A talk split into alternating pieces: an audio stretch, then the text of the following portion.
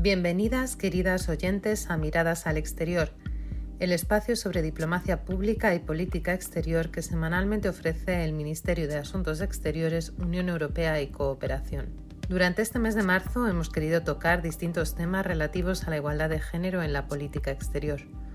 Hoy cerramos el mes con un último episodio dedicado a las mujeres en la diplomacia y para ello tenemos con nosotras a Cristina Fraile, embajadora de España en Austria y presidenta de la Asociación de Mujeres Diplomáticas Españolas. En primer lugar, me gustaría felicitarte por tu recién asumido cargo como presidenta de la AMDE y preguntarte cuál es el diagnóstico que la asociación hace de la presencia y el papel de las mujeres en la diplomacia española y cuáles son los retos más inmediatos. Hola, muchas gracias por la felicitación.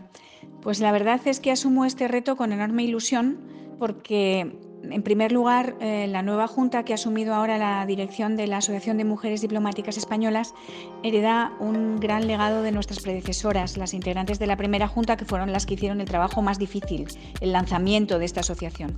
A nosotras nos toca ahora consolidar lo ya iniciado y bueno, eh, la verdad es que somos un equipo muy motivado por seguir avanzando y conseguir una carrera diplomática más igualitaria. Queremos conseguir una carrera diplomática más igualitaria porque la que tenemos actualmente no lo es y ahí están las cifras que lo demuestran. En el año 2021 la carrera diplomática española tiene solamente un 28% de mujeres, 263 frente a 674 hombres. Contrasta mucho con otras carreras funcionariales similares a la diplomática que tienen una mayor paridad.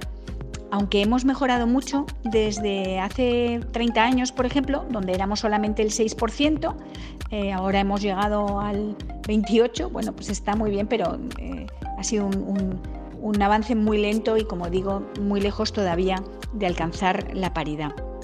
Y perseguir la, paridad no es un capricho. Eh, creemos que una carrera diplomática más paritaria, más igualitaria, es mucho más representativa de la sociedad española a la que servimos y a la que representamos en el exterior. ¿Cuáles son las líneas de trabajo más relevantes de la nueva Junta Directiva de la AMDE?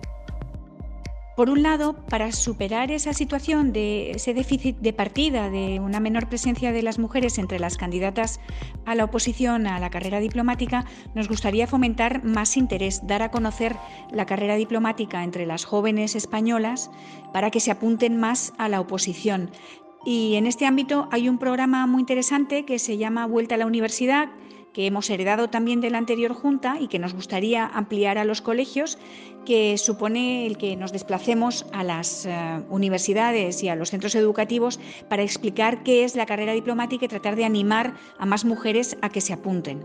Por otro lado, eh, nos gustaría ayudar a superar estereotipos, tanto los estereotipos que impiden que más mujeres se interesen por la carrera diplomática, como los estereotipos que hacen que se provoquen embudos a lo largo de la carrera y que impiden a las mujeres eh, romper techos de cristal. En este ámbito eh, tenemos un programa también heredado de la anterior Junta de mentorías que supone poner en contacto a jóvenes diplomáticas con diplomáticas más experimentadas y se crea entre ellas una relación de ayuda y de complicidad para aprender de las experiencias y de cuáles son los obstáculos que te puedes encontrar a lo largo de la carrera y cómo superarlos. Es muy importante incidir en la formación para que todos aprendamos a trabajar de una manera más respetuosa con la igualdad.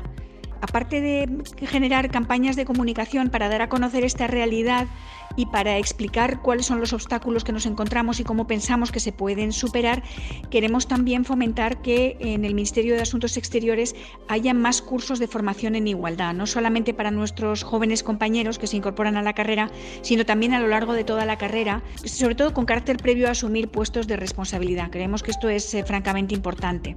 Y finalmente, otra línea de actuación de la AMDE es promover que nuestra política exterior tenga en cuenta los principios de igualdad, que defienda de una manera sistemática los derechos de las mujeres, que promueva la presencia de mujeres en procesos negociadores, etc.